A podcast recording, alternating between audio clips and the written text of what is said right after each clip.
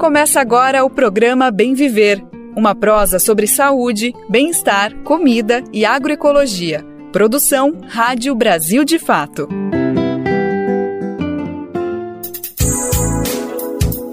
E hoje é terça-feira, dia 25 de julho de 2023. É ela, mais uma edição do Bem Viver chegando, mais uma edição fresquinha, te convidando para curtir mais uma hora de muita informação e serviço aqui para você. Então vem comigo, vem com a gente, conferir os destaques do programa. Eu sou Lucas Weber e te faço companhia nessa próxima uma hora. Vamos saber então o que, que vai rolar nessa próxima uma hora aqui no Bem Viver. Copa do Mundo de Futebol Feminino. Vamos saber como está o ânimo da torcida e conhecer a história da luta das mulheres para jogar no Brasil.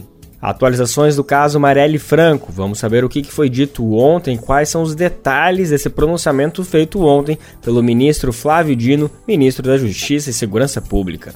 E hoje, dia 25 de julho, é dia da mulher negra latino-americana e caribenha. Vamos conhecer a campanha Tem Floresta em Pé, Tem Mulher, lançada nesta terça-feira. Brasil de Fato 20 anos. Apoie e lute.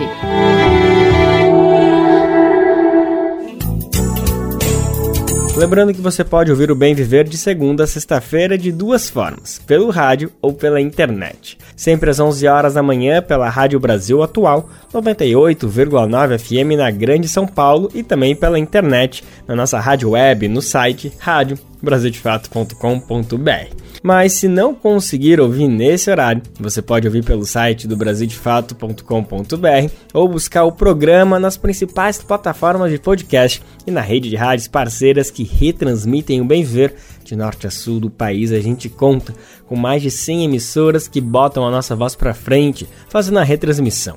Se você quiser entrar nessa rede e participar desse grande grupo de amigos e amigas do Bem Viver, você pode ir em radiobrasildefato.com.br e lá você clica em como ser uma rádio parceira. Além disso, se você quiser conversar com a gente, mandar sua crítica, seu comentário, sua sugestão, o que for, você pode mandar para o WhatsApp ou para o e-mail. Olha, o e-mail é radio@brasildefato.com.br e o WhatsApp, o nosso número é 11 95691 6046. Repetindo, o DDD é 11 e o número é 95691 6046. Programa Bem Viver. Sua edição diária sobre saúde, bem-estar, comida e agroecologia. Nessa segunda-feira, foram divulgadas atualizações do caso Marielle Franco e a justiça pode estar mais próxima de descobrir os mandantes do crime.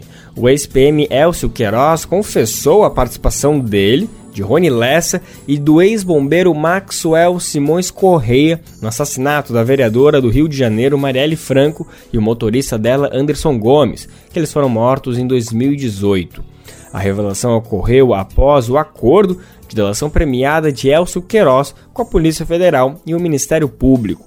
Elcio está preso desde o dia 12 de março de 2019, acusado de dirigir o carro que perseguiu Marielle no dia. As informações sobre o caso foram divulgadas pelo ministro da Justiça e Segurança Pública, Flávio Dino, em coletiva de imprensa realizada na manhã desta segunda-feira. Maxwell foi preso preventivamente, suspeito do envolvimento no crime. Ele já tinha sido condenado por atrapalhar as investigações, mas cumpria a pena em regime aberto. Segundo o diretor-geral da Polícia Federal, Andrei Rodrigues, o ex-bombeiro Maxwell Correia atuava na vigilância, isso entre aspas, de Marielle Franco. O crime ocorreu há cinco anos, mas ainda não há esclarecimento sobre quem mandou matar Marielle e qual a motivação da execução desse crime. Vamos ouvir mais detalhes sobre o pronunciamento de Flávio Dino e outras repercussões sobre o caso com nosso repórter Douglas Matos. A Operação Elpis, que resultou na prisão do ex-bombeiro Maxwell Simões Correia, marcou um avanço nas investigações sobre os assassinatos da vereadora Marielle Franco e do motorista Anderson Gomes, que deixa a polícia agora mais perto de descobrir os mandantes do crime. A informação foi dada pelo ministro da Justiça e Segurança Pública, Flávio Dino, em coletiva de imprensa realizada nesta segunda-feira. A novidade é as provas colhidas e reanalisadas pela Polícia Federal confirmaram de modo inequívoco a participação do senhor Elcio e do senhor Rony. Isto conduziu a delação do Elcio. E o Elcio, ao fazer a delação, confessa a sua própria participação, confessa ou aponta a participação do Rony e acrescenta a participação decisiva do Maxwell. Então, a delação premiada, ela é a conclusão das provas já colhidas anteriormente e ela é o início de uma nova produção probatória que foi deflagrada hoje com as buscas e apreensões. Dino explicou que a operação da Polícia Federal foi resultado de informações obtidas por meio de uma delação premiada do ex-PM Elcio Queiroz, preso desde 2019 por participar dos assassinatos de Marielle Anderson. Ele destacou o fato de que nessa delação Queiroz assumiu a própria participação e também de Rony Lessa no crime. Ainda informou o nome de Maxwell. De acordo com o ministro, a investigação ainda não está concluída, mas agora, segundo suas palavras, muda de patamar e se aproxima dos mandantes. Flávio Dino ainda confirmou que o crime tem relação com as ações de milícias que dominam parte do território do Rio de Janeiro. Segundo o ministro, as próximas semanas devem revelar fatos novos que poderão aproximar ainda mais a polícia da resolução do caso. Ou seja, a busca e apreensão, ela provavelmente, ao longo das próximas semanas, é, resultará na produção de novas provas de corroboração, de confirmação do conteúdo da delação e também da indicação do, do próximo passo da investigação. Então, Rony, Elcio, Maxwell participam de um conjunto. Esse conjunto está relacionado a essas organizações criminosas e milicianas que atuam no Rio de Janeiro, infelizmente. Além da prisão de Correia, a Polícia Federal, em parceria com o Ministério Público do Rio de Janeiro, cumpriu outros sete mandados de busca e apreensão na capital fluminense e na região metropolitana do Rio, no âmbito da Operação Elpis. Elcio Queiroz está preso desde 12 de março de 2019, acusado de dirigir o carro que perseguiu Marielle no dia do crime. Ele foi preso com o também ex-policial Rony Lessa, que teria feito os disparos que executaram a vereadora e o motorista. Os dois respondem por duplo homicídio triplamente qualificado, por motivo torpe, emboscada e recurso que dificultou a defesa da vítima, e também pela tentativa de homicídio contra Fernanda Chaves. Da Rádio Brasil de Fato, com informações da redação em São Paulo. Locução: Douglas Matos.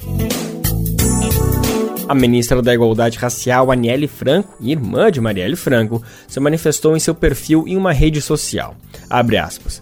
Falei agora por telefone com o ministro Flávio Dino e o diretor-geral da Polícia Federal sobre as novidades do caso Marielle e Anderson. Reafirmo minha confiança na condução da investigação pela PF e repito a pergunta que faço há cinco anos: quem mandou matar Marielle e por quê? Fecha aspas, disse Aniele Franco, ministra da Igualdade Racial no governo Lula. Vamos falar de futebol? Todo mundo quer falar desse assunto, tá todo mundo muito serilepe e muito ansioso pelo próximo jogo. Afinal, as jogadoras brasileiras entraram em campo ontem com tudo para conquistar o título inédito. Na estreia da Copa do Mundo Feminina, a seleção brasileira de futebol deu show de bola em Adelaide, na Austrália o Brasil enfrentou o Panamá e ganhou a partida por 4 a 0, sendo que três desses gols foram marcados pela jogadora estreante Ari Borges. Imagina, foi a primeira Copa dela, o primeiro jogo, e ela já meteu três bucha. Com a mudança no expediente, muitos torcedores puderam acompanhar esse primeiro jogo da seleção. Então, bora saber como foi e quais são as expectativas da torcida para os próximos jogos da seleção. O Brasil goleou o Panamá na estreia da Copa do Mundo Feminina nesta segunda-feira. Em Brasília, o presidente Lula e a primeira-dama Janja Lula da Silva acompanharam a partida junto com o time de ministras no Palácio da Alvorada. Entre elas, Nízia Trindade, da Saúde, Sônia Guajajara, dos Povos Indígenas, Margarete Menezes, da Cultura, Esther Dueck, da Gestão e Simone Tebet, do Planejamento. As ruas da capital estavam vazias no início da manhã. Tanto o governo local quanto o federal mudaram o horário de expediente nos dias de jogos da seleção, com servidores podendo entrar no trabalho ao meio-dia nesta segunda. Alguns torcedores acompanharam a partida na rodoviária de Brasília ou em um dos poucos shoppings da cidade que estava aberto. A engenheira eletricista Fabiana Carvalho gostou da estreia da seleção. Eu fico muito feliz em ver a, as meninas podendo jogar futebol, mostrar o Brasil para fora. Eu sou fã demais de futebol, então eu estou muito feliz. Eu espero que elas tragam a, a estrela para o Brasil, que os homens não trouxeram, agora é a chance nossa. A autônoma Marta Maria está confiante no título. Elas têm potencial para ganhar. É, elas jogaram muito bem, em vista da, dos, dos jogos anteriores que eu acompanhei delas. Esse hoje foi mais mais centralizada, elas estavam mais calmas, então acho que agora vê um título para nós no feminino. O arquiteto Rafael Tavares disse que mesmo com os jogos pela manhã, vale a pena torcer pelo time feminino. Estamos se adaptando, né? Essa nova realidade agora com esses horários de jogos, mas eu acredito que o futebol feminino cada vez mais tem ganhado representatividade, tem ganhado visibilidade, né? As pessoas têm procurado se interagir, se interessar um pouco mais. Isso é muito bacana. Eu acho que a gente tem que buscar cada vez mais por igualdade. As meninas merecem. A expectativa agora é de uma torcida maior na capital do país com o jogo Brasil e França na manhã do próximo sábado na Austrália. Da Rádio Nacional, em Brasília, Renato Ribeiro. Mas olha só, até chegar na mídia, as mulheres percorreram um longo caminho e tiveram que enfrentar inúmeros obstáculos para ter espaço no futebol. Durante 40 anos, as mulheres foram impedidas por lei de praticar o esporte no Brasil. Isso é inacreditável. Quem conta mais essa história pra gente é a repórter Fabiana Sampaio, da Rádio Agência Nacional. A cobertura da Copa do Mundo de Futebol Feminino promete ser a maior da história no país. Todos os jogos da seleção brasileira serão exibidos na TV aberta. Com as transmissões na TV por assinatura e na internet, será possível acompanhar todas as 64 partidas da competição. Criada pela FIFA em 1991, a Copa do Mundo de Futebol Feminino chega à sua nona edição, mas será apenas a terceira vez que haverá partidas televisionadas ao vivo no Brasil, porque somente no século XXI, em um esporte que existe há 160 anos, a categoria das mulheres conseguiu alcançar esse patamar de visibilidade. A autora de uma tese de doutorado que buscou entender o apagamento da prática futebolística pelas mulheres ao longo dos anos, a pesquisadora da Universidade Federal Fluminense, Natália Peçanha, observa que durante quase quatro décadas elas foram legalmente impedidas de praticar o esporte no Brasil.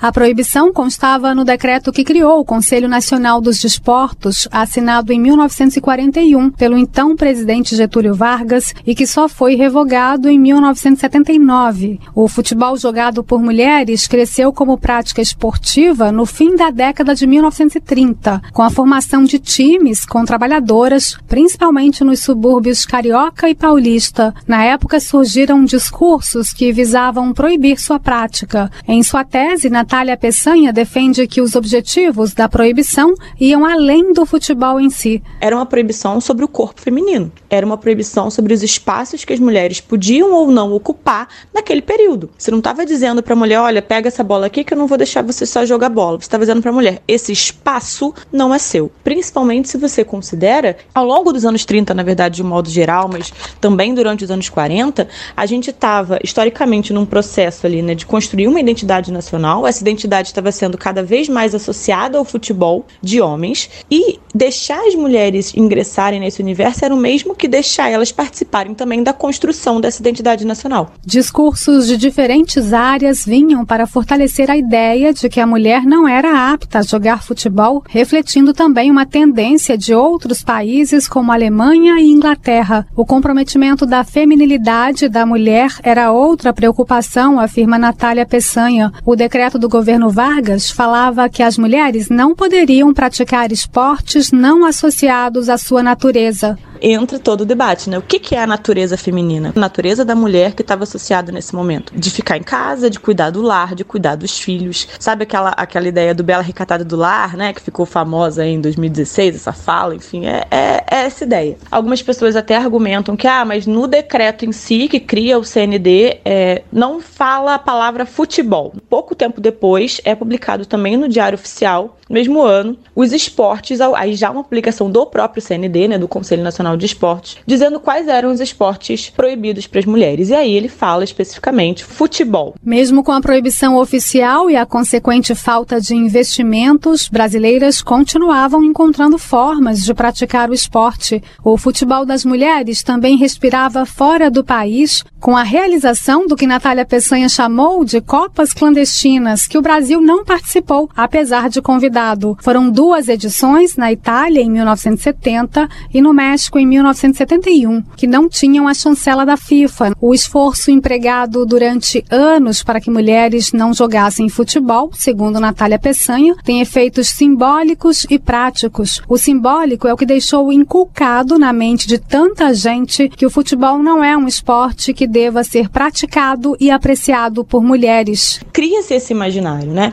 E isso extrapola o gramado, isso chega na arquibancada. Quantas mulheres torcedoras não sofrem assédio nas arquibancadas? Quantas mulheres torcedoras não, não precisam se justificar dez vezes para dizer, cara, eu gosto de futebol, eu tô aqui porque eu quero assistir jogo de futebol. Isso tá tudo relacionado, tá relacionado a essa ideia corrente, que foi reiterada, né, por anos, de que não, não, esse papel não é feminino, esse espaço não, não, não pode ser ocupado por elas. Então, simbolicamente, o legado que fica é, um, é uma ideia de que a mulher não entende de futebol, que a mulher não sabe jogar futebol. No lado prático, Natália Peçanha cita os impactos também visíveis que diferenciam o desenvolvimento do futebol praticado por homens e mulheres. Né, o, o futebol masculino brasileiro se profissionaliza na década de 30. O feminino ele é regulamentado em 1983 como amador. É, e aí entra várias outras questões. Você não tem divisão de base. Então é muito recente a criação de categorias de base para o futebol feminino. É muito recente a criação de, de uma estrutura maior para o futebol feminino, de um departamento de futebol feminino na CBF, do próprio olhar da FIFA sobre o futebol feminino. Então, obviamente, em efeitos práticos, você ainda tem uma, uma discrepância muito grande. As marcas das diferenças de tratamento também estão nos espaços de memória, como nas paredes do Museu da FIFA, na Suíça, que Natália Peçanha visitou durante sua pesquisa. Enquanto para as Copas masculinas, há estandes para cada uma das edições, para as mulheres, cada estande abriga dois mundiais protagonizados por elas. Da Rádio Nacional no Rio de Janeiro, Fabiana Sampaio. Qual foi a última vez que você ajudou a salvar uma vida? Nájila Lima, do Hemocentro do Ceará, tem um recado para você. Todo dia é dia de doar sangue. E não espere você conhecer alguém para exercer esse gesto de solidariedade. Existem muitas Marias, José, que precisam de sangue. E a gente não precisa conhecer para ajudar a salvar, a reescrever a vida dessas pessoas. Tome uma atitude e salve vidas. Doe sangue. Uma parceria Rádio Senado. Você está ouvindo o programa Bem Viver, uma prosa sobre saúde, bem-estar, comida e agroecologia.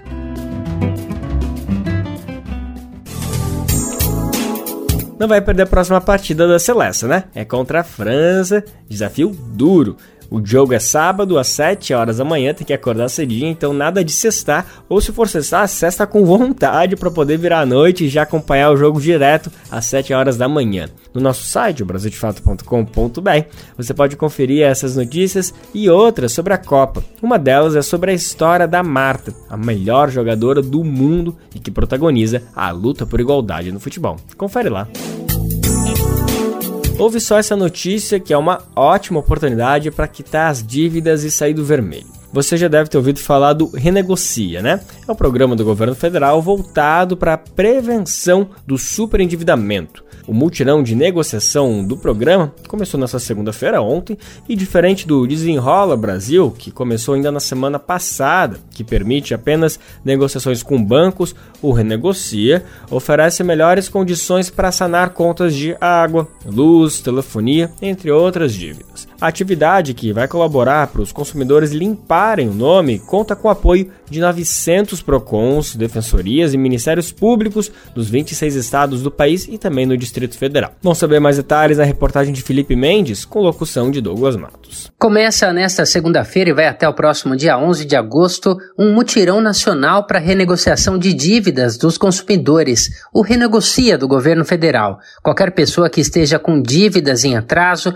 pode procurar os PROCONs, o Ministério Público, a Defensoria Pública e as associações de defesa do consumidor ou até o portal consumidor.gov.br para buscar a renegociação.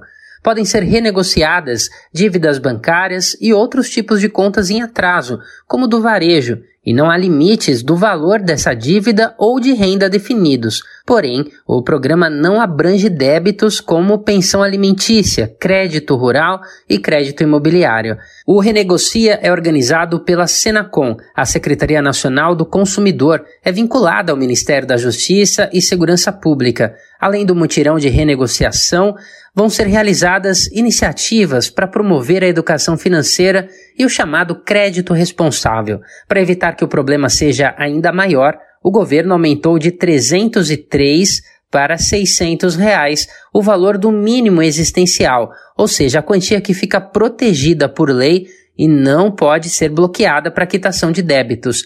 O principal foco é evitar o superendividamento, que se configura quando o consumidor tem dívidas além da capacidade de pagar. O mutirão se soma ao Desenrola Brasil, o programa recém-lançado pelo governo e pelos principais bancos que permite aos consumidores com dívidas bancárias negociarem diretamente com as instituições para quitar as dívidas com condições especiais definidas por cada banco. De São Paulo, da Rádio Brasil de Fato, com reportagem de Felipe Mendes. Locução: Douglas Matos. Então fique ligado, viu? Até 11 de agosto dá para negociar tanto presencialmente pelos órgãos de defesa do consumidor que nós citamos e também online pelo site consumidor.gov.br. Olha, outro mutirão que está acontecendo no país tem a ver com a justiça. A presidenta do Supremo Tribunal Federal, a ministra Rosa Weber, inaugurou ontem, segunda-feira, a nova edição do Mutirão Carcerário nos Presídios Brasileiros. O programa vai ter duração de um mês, que é o período que devem ser revisados mais de 100 mil processos criminais para verificar a situação dos detentos. Vamos ouvir mais detalhes agora na reportagem de Gabriel Correia, da Rádio Agência Nacional. Começa nesta segunda-feira um novo modelo de mutirão carcerário, com visitas a unidades prisionais e reuniões com lideranças locais. O novo modelo deve entrar de forma permanente no calendário do Poder Judiciário e os tribunais e o sistema de justiça de cada localidade ficam responsáveis por revisar os processos. De acordo com o Conselho Nacional de Justiça, o novo mutirão levantou previamente os processos de interesse que serão revisados. Entre eles estão o tratamento de gestantes, mães, pais e responsáveis por crianças menores de 12 anos e pessoas com deficiência, o cumprimento de pena em regime prisional maior do que o fixado, além das prisões provisórias, com duração maior do que um ano.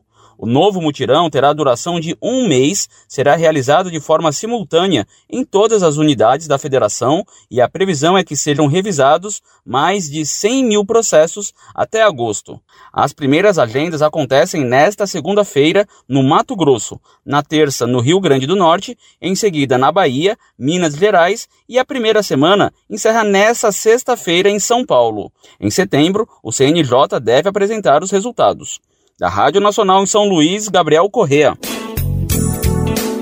Dia 25 de julho, bom, esse dia se comemora o Dia Internacional da Mulher Negra, Latino-Americana e Caribenha, uma data cada dia mais importante que vem ganhando cada vez mais o reconhecimento, mas ainda é pouco ainda é pouco o nível de informação que as pessoas têm sobre esse dia, sobre o que, que ele significa. Inclusive, aqui no Brasil, tem uma data que, digamos que é um plus, é um extra, porque aqui desde 2014, esse dia 25 de julho, se celebra também o Dia Nacional de Teresa de Benguela, essa heroína, essa liderança, essa mulher que viveu no século XVIII, lá pelo 1700, e foi uma liderança quilombola que liderou um quilombo ali na região oeste do país, na época é, que hoje a gente considera Mato Grosso, Mato Grosso do Sul, mas na época, enfim, no, tinha esse nome, mas é uma liderança fundamental que por alguns motivos que a gente sabe bem quais, ela está longe dos livros de história, mas felizmente, por conta de muitos movimentos que vem acontecendo por movimentos da negritude no Brasil, ela está cada vez mais inserida e um dos motivos é isso, é essa data, dia 25 de julho,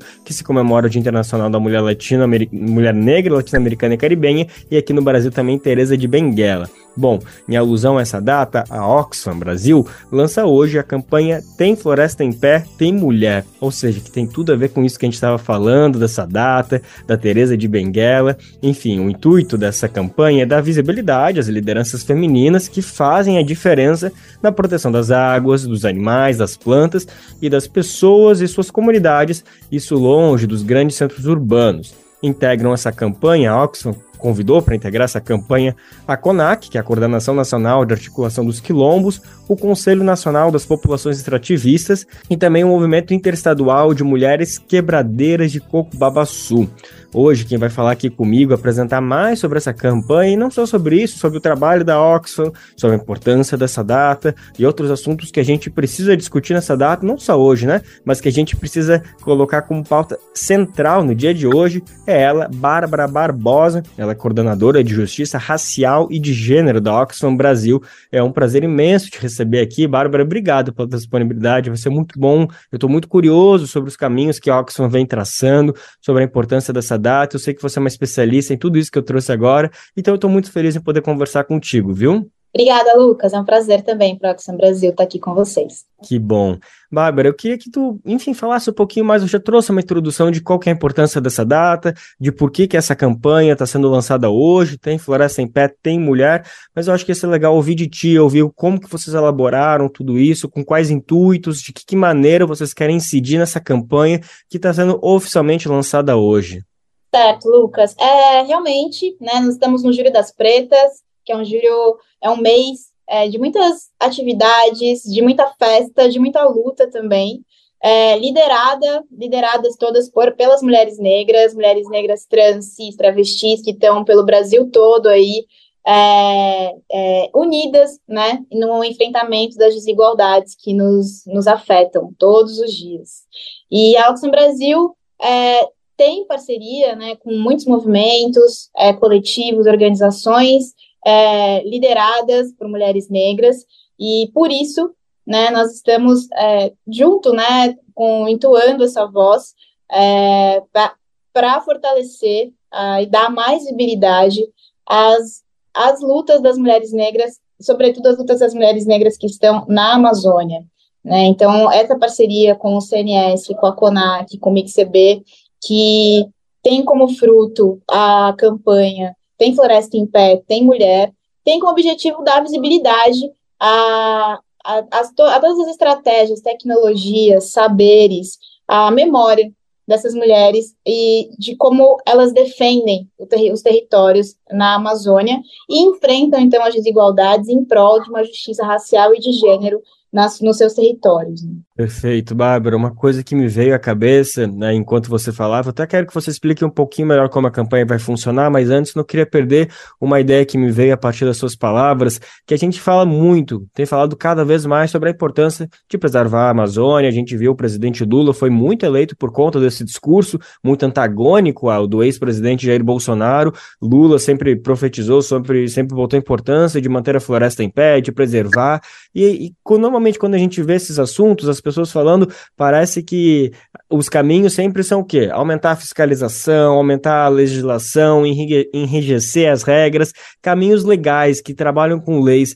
Mas eu acho que essa campanha ela traz uma coisa que é mais fundamental, que é mais ancestral, muito antes de existir qualquer tipo de lei, que é como as verdadeiras protetoras, as verdadeiras pessoas que integram a floresta são as protetoras, são as leis, são as pessoas que já têm esse regramento. Então me parece que essa lei, essa campanha, perdão, da Oxfam quer mostrar que assim, gente, as leis são importantes, a gente tem que ter uma legislação ambiental rigorosa e tudo mais, mas olha, se a gente permitir que as pessoas que sempre conviveram em harmonia com a floresta puderem viver em harmonia com a floresta, a gente nem precisa de tanta Polícia Federal, de tanto IBAMA, claro, com respeito a esses órgãos que são fundamentais, mas existe algo antecessor a isso que é a importância dessas pessoas que já têm um convívio harmônico com a floresta, com esses meios. Eu, eu, eu queria entender se é mais ou menos por aí que vocês também estão tentando traçar essa campanha, se é uma maneira de mostrar como as respostas estão na ancestralidade, as respostas já existem, a gente não precisa necessariamente de pensar em novas ideias quando elas já estão aí, a gente só precisa permitir que elas aconteçam. É isso, Lucas, esse é um momento muito oportuno é, da nossa história para que a gente possa se reconectar e olhar para a floresta e aproveitar para a gente combater alguns equívocos em relação à, à nossa visão de mundo da floresta. Assim. É, já que essa floresta, que é a Amazônia, tá, tem sido olhada globalmente e tem sido muito disputada, né, por quem gosta e por quem não gosta dela também. É, então, a, a, a, nossa campanha, Tem Floresta em Pé, Tem Mulher, tem como objetivo uh, da visibilidade, né? Então, há essas mulheres que são lideranças na, na, nas suas comunidades, que são quilombolas, são indígenas, são extrativistas, quebradeiras de coco babaçu, as mulheres indígenas também. E, e são essas mulheres que, desde a floresta até os centros urbanos, têm enfrentado alguns problemas que a gente passa nos centros urbanos no nosso dia a dia, né? Que é o racismo ambiental, que é a fome, né? Então elas, elas conseguem, a partir das semeaduras delas, é, enfrentar e, e, e, conquistar, então, a soberania alimentar. Né? A gente está falando também de uma vida livre, né, de, de várias formas de violência, como racismo, sexismo, violência de gênero, que acontecem em todos os espaços e também nos territórios das florestas. Tá ótimo, Bárbara. Eu queria então aproveitar que você comentou um pouquinho desses temas sobre, por exemplo, demarcação de territórios quilombolas, é, de também reservas legais de para populações extrativistas. É, como que a gente poderia fazer uma avaliação desses quase sete meses completados de governo? Você acha que, de alguma maneira, está sendo cumprido aquele papel, a promessa que foi feita durante a campanha? É, hoje, dia 25 de julho, o que, que o governo federal precisa sentar e escutar sobre todas essas lideranças, tanto da CONAC, da, do Conselho Nacional das Populações Extrativistas e também do Movimento das Quebradeiras de Coco Babaçu, se o governo, se o presidente Lula, a Marina Silva e outras pessoas pessoas vinculadas à área tivessem que sentar e escutar essas lideranças, o que, que eles iriam ouvir, o que, que elas iriam ouvir, é, né, teriam que ouvir agora, o que, que o governo federal teria que ouvir dessas lideranças sobre o que, que ainda não foi feito e o que, que precisa ser feito?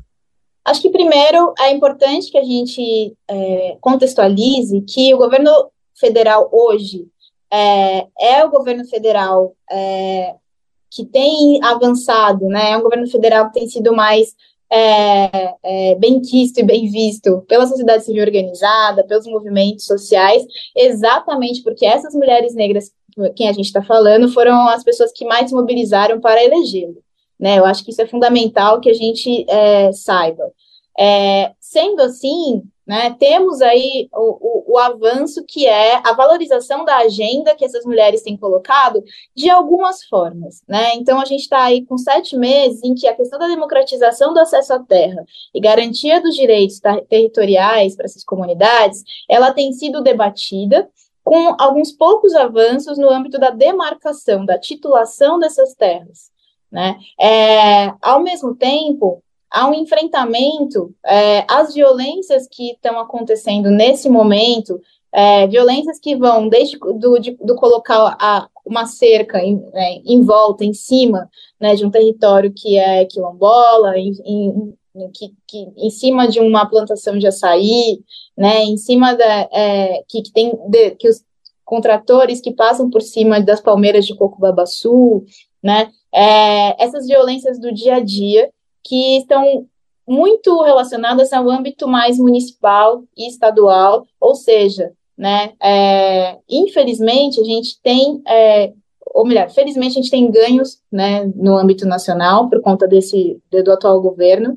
No entanto, a gente tem ainda muitos desafios porque é, o agro ele está tomado, ele tomou, né, totalmente os municípios e os estados. Então a gente tem esse enfrentamento, a gente tem um ano que vem aí as eleições municipais, é, e nelas a gente vai acabar percebendo o quanto a gente ainda tem a disputar né, no âmbito da, da, do fortalecimento da democracia nesses territórios. Nossa, que importante tudo isso que tu trouxe, Bárbara, porque realmente a gente tende a sempre olhar para o governo federal e esperar as respostas para tudo. De fato, não é uma, uma não é um desejo muito fora da realidade, porque a gente sabe como a máquina pública federal ordena muitos bilhões e trilhões de reais, então a gente tem uma expectativa por ali. Mas nada adianta se o governo federal, enfim, traçar um plano de ação extremamente rigoroso, mas se na base as prefeituras e os estados não tentarem aplicar, não quiserem ir nessa linha.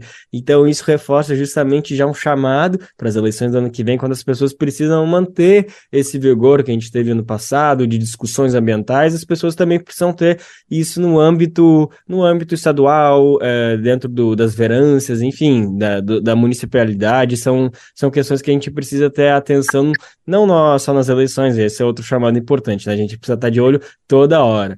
Mas aí a gente já aproveita para fechar nossa conversa e trazer lá para o início, né? Que a gente ia falar justamente da campanha, e eu acho que essa campanha que a Oxfam está lançando está aí justamente uma maneira das pessoas conseguirem justamente se antenar e entender como a municipalidade, como os prefeitos, como os vereadores podem atuar e podem fortalecer essas lideranças que estão aí no ladinho, que estão atuando dentro desses territórios, dentro das cidades. E não só as pessoas, mas os próprios prefeitos, os vereadores também podem acessar o site da Oxfam e procurar esse material da campanha. Então, Bárbara, tu apresenta para a gente, por favor, o que, que as pessoas vão encontrar a partir desse dia 25 de julho ao acessar o site da Oxfam, é, o que, que, que, tipo de material a campanha é, Tem Floresta em Pé, Tem Mulher está divulgando, que, que tipo de conhecimento, de comunicação que as pessoas vão poder ter acesso a partir de agora? Lucas, essa é uma campanha que é belíssima, porque ela mobiliza quem está nos centros urbanos, ela mobiliza quem é interessado e trabalha como ativista é, na defesa das florestas, é, e ela tem a, na, como centralidade da visibilidade a como as mulheres negras da Amazônia elas se comunicam, como elas enfrentam as, os desafios diários dela, delas, que tem a ver com a questão do acesso à internet. Então, a universalização do acesso à internet, inclusão digital para essas mulheres é fundamental porque é é, são essas tecnologias é, da, da, que, que, que, se conectam com a internet, que é, vão ecoar a voz, as vozes dessas mulheres uh, e vão ecoar todas as agendas dos movimentos que elas representam, né? E também é, são mulheres que elas enfrentam aí esse, é, essa desigualdade é, que é a, a, desigualdade da auto que, que é infelizmente a gente é, trabalha que é a questão da autodeterminação dos povos, né? Então, ela, o fato de elas falarem em nome delas mesmas, né, daquilo, daquilo que importa mais para elas, que é o corpo, que é o território, que é a floresta em pé, que são as palmeiras, o açaí, o cupuaçu, tudo isso que a gente gosta de comer, né, nos centros urbanos e acha uma delícia, é, é são elas que plantam e semeiam, e é por essa diversidade no meio ambiente que as florestas estão em pé. Então, é uma, é uma, essa é uma campanha de mobilização, Lucas, de mobilização de toda a sociedade, de toda a sociedade civil organizada, ativistas, estudantes, é, para que se voltem para a floresta e ouçam essas mulheres, que ouçam, que vejam e que ecoem a memória, a trajetória né, de tantas mulheres que estão no, na floresta defendendo todos os dias o território e esse território que se conecta com todos nós, porque sem ele a gente não tem água, sem ele a gente não tem luz, né? Sem ele a gente não tem comida. Né? Então, é por isso que essa, essa campanha é muito importante e por isso que ela está sendo lançada no dia 25 de julho, porque são as mulheres negras e indígenas que estão trabalhando é, em, em prol dos seus territórios. Exatamente, perfeito. Conseguiu resumir tudo, Bárbara. Muito obrigado por trazer de forma tão didática, concisa e objetiva a importância da gente pesar e refletir muito sobre essa data. E que, que bacana e que maravilhoso essa campanha que nos ajuda a aprofundar de forma tão tão forte mesmo esse debate. Eu quero primeiro parabenizar pela campanha da Oxfam e também agora te agradecer pela disponibilidade para conversar aqui com a gente. Foi ótimo, aprendi muito e espero que a gente volte a conversar mais para frente, trazendo os resultados dessa campanha, de outras campanhas que vão vir, ou enfim, outros assuntos muito importantes, que enfim, vai ser sempre um prazer conversar contigo, viu, Bárbara? Muito obrigada, Lucas. Em nome da Oxfam Brasil, agradeço imensamente pela oportunidade e estou aqui também fazendo chamado, a convocatória né, para que a gente é, comece a refletir mais sobre como pode é, apoiar no enfrentamento das desigualdades e conquistar né, essa tão é, ecoada para mulheres negras a, a, justiça racial, a justiça de gênero, a vida, né? Como é que a gente pode preservar as nossas vidas? Muito obrigada, Lucas preservar a vida. Essa é, essa é a mensagem. A gente acabou de conversar com Bárbara Barbosa. Ela é coordenadora de Justiça Racial e de Gênero do Oxfam Brasil. A gente conversou sobre a data de hoje, dia 25 de julho, se comemora o Dia Internacional da Mulher Negra, Latino-Americana e Caribenha. E nessa data, a Oxfam Brasil lança a campanha tem Floresta em Pé, tem Mulher, com o intuito de dar visibilidade a lideranças femininas que fazem parte, fazem a diferença na proteção das águas, dos animais, das plantas, das comunidades que vivem, da vida, de tudo que isso que existe e que depende delas para que tudo continue existindo e acontecendo, que a floresta continue em pé. Quem quiser conhecer mais a campanha, acesse o site oxfam.org.br.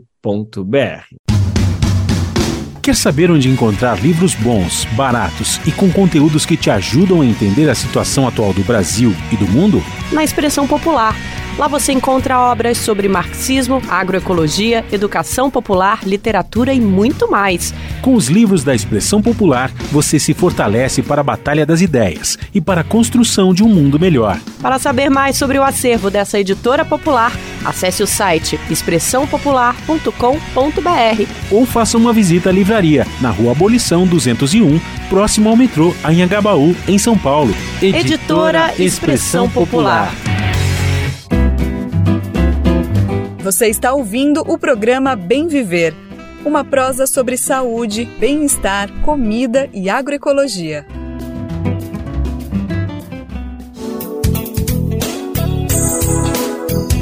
A Agência Brasileira de Inteligência, a ABIN, compartilhou com a CPI dos atos golpistas, que investiga os ataques de 8 de janeiro, 11 relatórios de inteligência que descrevem as frentes de organização da invasão dos prédios dos três poderes em Brasília.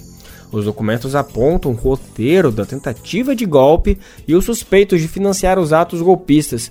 A gente vai saber mais informações agora com a nossa reportagem Talita Pires. A Agência Brasileira de Inteligência identificou os responsáveis por financiar mais de 100 ônibus utilizados em caravanas para os atos golpistas do 8 de janeiro em Brasília. Nos relatórios enviados à CPMI que investiga o caso, a ABIN identificou, por exemplo, que o Sindicato Rural da cidade de Castro, no Paraná, financiou dois ônibus. A organização já tinha sido mencionada pela AGU, a Advocacia Geral da União, na lista de supostos financiadores dos atos. O movimento Brasil Verde Amarelo, organização de produtores rurais do Centro-Oeste, também aparece nos documentos. O grupo teria financiado ainda os acampamentos golpistas em frente ao quartel-general do Exército de Brasília. Também recai aos ruralistas em questão a responsabilidade pelos bloqueios de rodovias após a derrota de Bolsonaro para Lula nas eleições do ano passado. Em 2021, o mesmo movimento, inclusive, teria bancado o transporte de bolsonaristas para os atos de 7 de setembro, na capital federal, convocados na época por Bolsonaro. Além dos relatórios enviados à CPMI do 8 de janeiro pela ABIN, a Polícia Rodoviária Federal informou que em 7 de janeiro, 105 ônibus fretados chegaram a Brasília. De acordo com os documentos, esses veículos transportavam 3.951 passageiros. No dia seguinte, quando foram realizados os atos criminosos, mais de 40 ônibus chegaram à capital federal. De São Paulo, da Rádio Brasil de Fato, locução Talita Pires.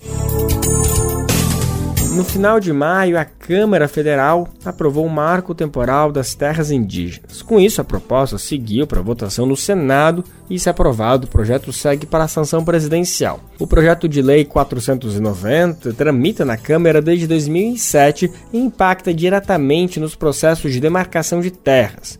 Na tese do marco temporal, só teria direito às terras indígenas aquelas comunidades que já estivessem na posse dos territórios na promulgação da Constituição em 1988. A proposta surgiu em 2009 em parecer da Advocacia Geral da União sobre a demarcação da reserva Raposa Serra do Sol em Roraima, quando esse critério foi usado.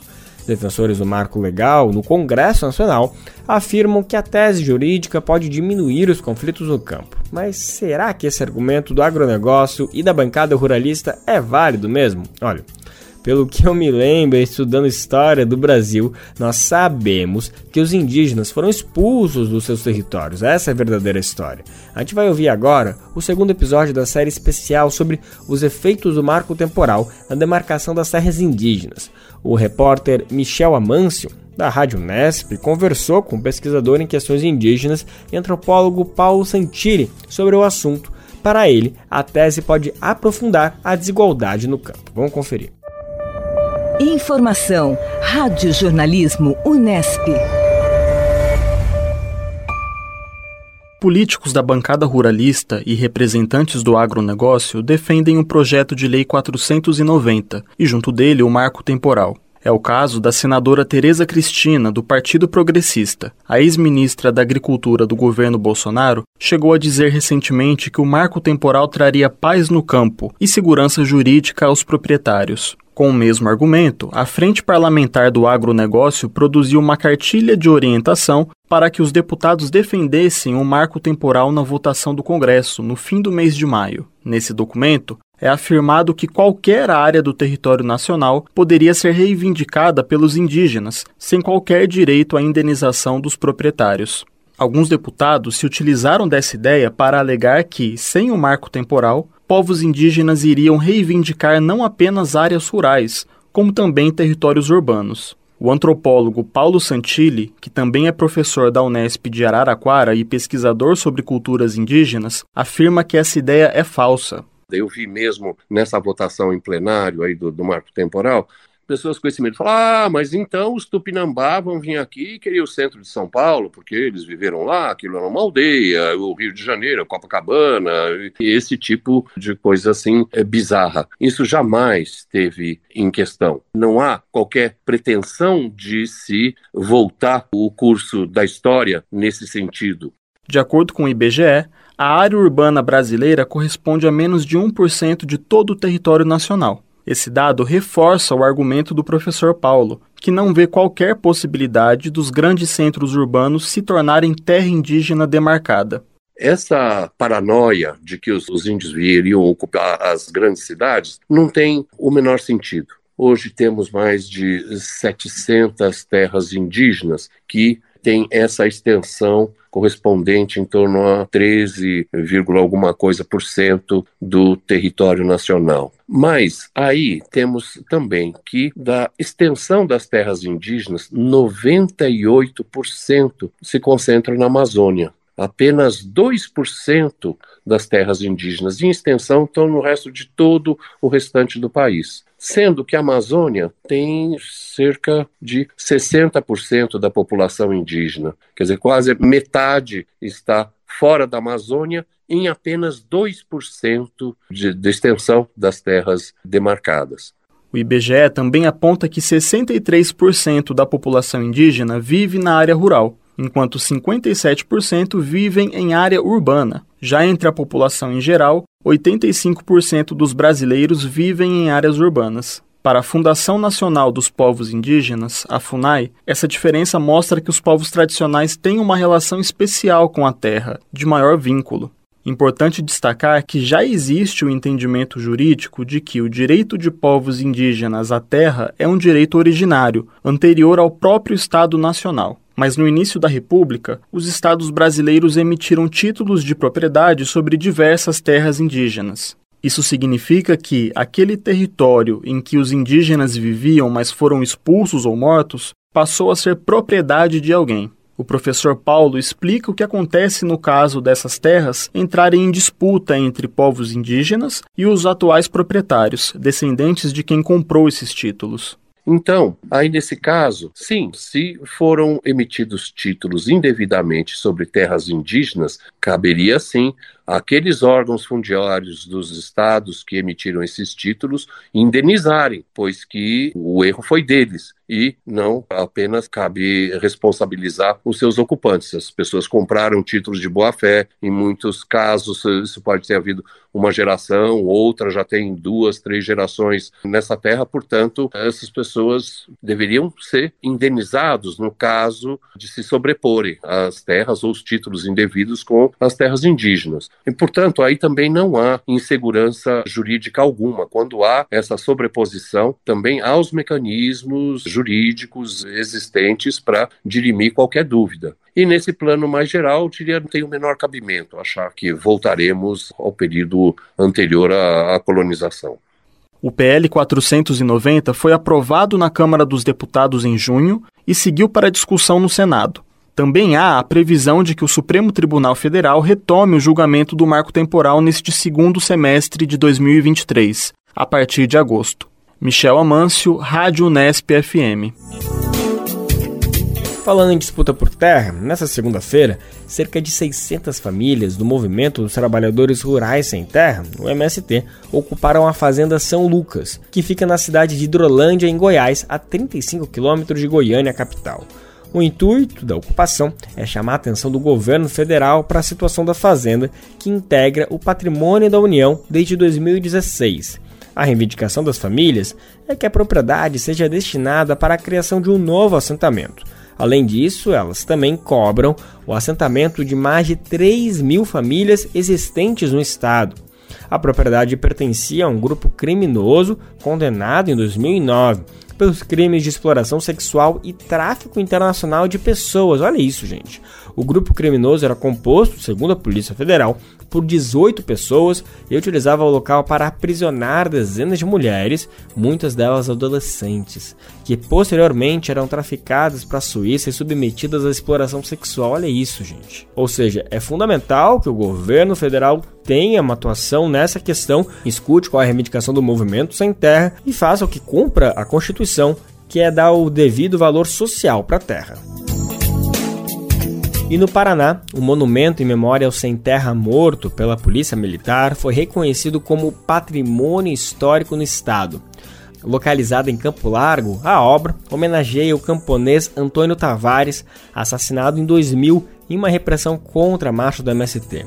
Entre os cerca de 185 feridos na época estava o agricultor Antônio Tavares, que não resistiu ao disparo letal do policial militar Joel da Lima Santana.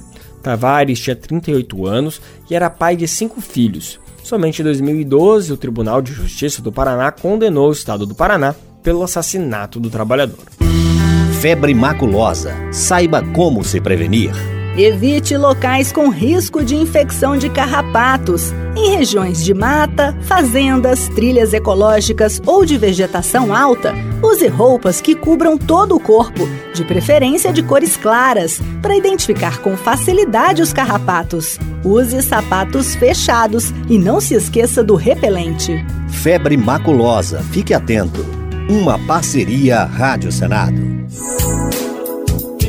Um incêndio em um lixão em Teresópolis, região serrana do Rio de Janeiro, que aconteceu no dia 26 de junho e durou dias, deixou evidente a ameaça que representa os depósitos de lixo inadequado. A Política Nacional de Resíduos Sólidos determina que todas as cidades do país deem destinação final ambientalmente correta ao lixo, isso até agosto de 2024, um compromisso nacional que todo município tem que ter. Se a política fosse colocada em prática, ela colocaria fim aos lixões dos 5.570 municípios do país. Pois é, né? Mas a sociedade civil tem se organizado para contribuir com o meio ambiente.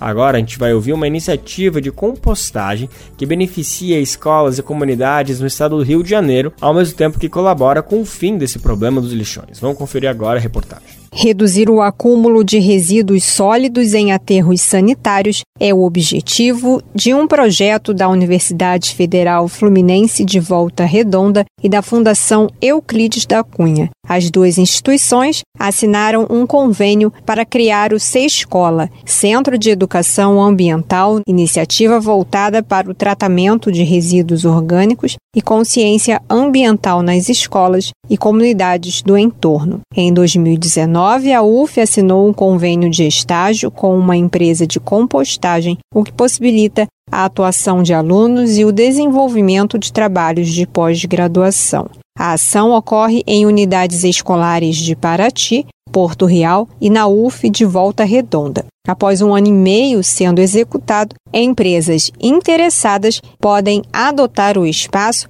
e dar continuidade ao projeto, financiando a manutenção. A ideia central da proposta é tratar na própria unidade o resíduo orgânico produzido na merenda escolar e nos lanches dos alunos, através do método da compostagem para a produção de adubo orgânico. O projeto é coordenado pelo docente Afonso Aurélio, diretor da Escola de Engenharia da UF de Volta Redonda, que dá detalhes do processo. Ele é misturado, ele é tratado em composteiras, depois de um período gerado o adubo orgânico. Esse adubo orgânico ele vai ser utilizado na produção de alimentos em hortas. Né? Então, aquilo que iria para o aterro sanitário, aquilo que, que a, a população chama de lixo, vai ser transformado pelo método da compostagem em alimento. Além de reduzir impactos na natureza, a compostagem diminui uma série de custos ligados ao descarte de lixo, como explica o professor a gente reduz o envio desse resíduo para o aterro sanitário. Isso reduz o custo do município para pagar a deposição em aterro, reduz o custo de frete, reduz é, o impacto ambiental, aumenta a vida útil do aterro, né, porque está depositando menores quantidades, e um resíduo que iria ser desperdiçado, ele vira a base, né, a matéria orgânica necessária para a produção de outros alimentos. Além de reutilizar resíduos orgânicos, os alunos produzem os equipamentos da coleta seletiva e aproveitam resíduos secos, que são destinados a uma cooperativa de catadores. Da Rádio Nacional no Rio de Janeiro, Tatiana Alves.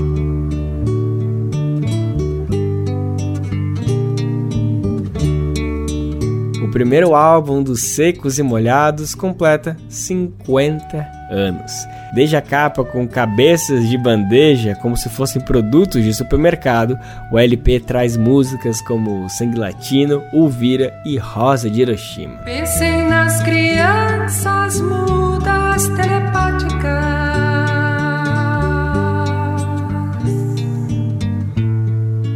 Pensem nas meninas cegas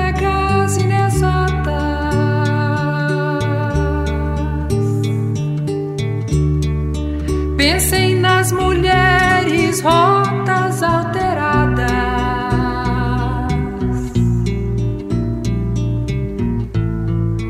Pensem nas feridas como rosas cálidas.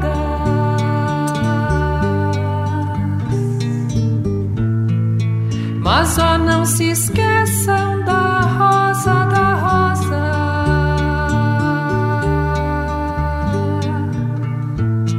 da rosa de Hiroshima, rosa hereditária.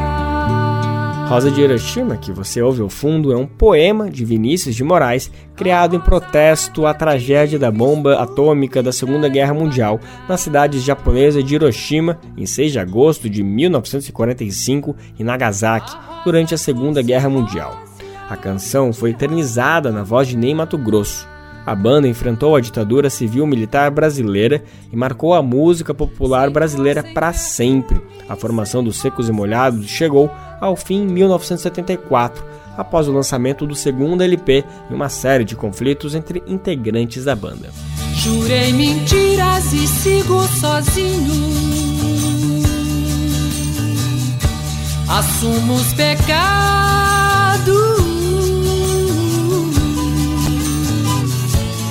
ventos do norte não movem moinho. E o que me resta é só um gemido. Minha vida, meus mortos, meus caminhos tortos. Meu sangue latino.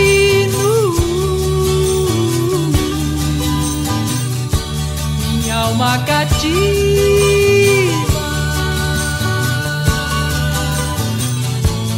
Rompi tratados, traí os. Quebrei a lança, lancei no espaço. Um grito, um desabafo.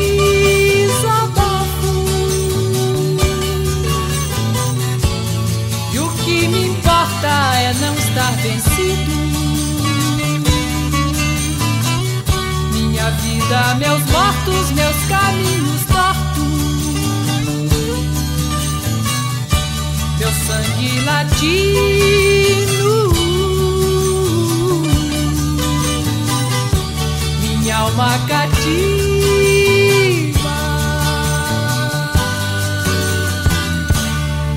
E assim, o Bem Viver de hoje fica por aqui, anunciando que amanhã, adivinha, a gente está de volta te esperando com mais uma edição inédita. Vem com a gente na quarta, hein?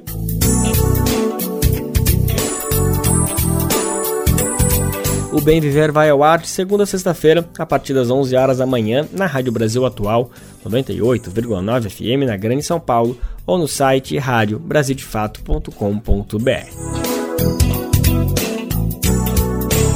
programa vai ao ar em diversas rádios pelo país e a lista completa de emissoras que retransmitem o Bem Viver você encontra no nosso site, na matéria de divulgação diária do programa. E aproveitamos para agradecer esses veículos por estarem com a gente. O Bem Viver também fica disponível como podcast no Spotify, Deezer, iTunes e Google Podcast. Este programa teve apresentação de Lucas Veiga e roteiro de Annelise Moreira, edição e produção de Daniel Lamir e Douglas Matos, supervisão de Rodrigo Gomes, trabalhos técnicos de André Parocha, Edson Oliveira e Lua Gattinone, coordenação Camila Salmásio, direção executiva Nina Fidelis, apoio toda a equipe de jornalismo do Brasil de Fato.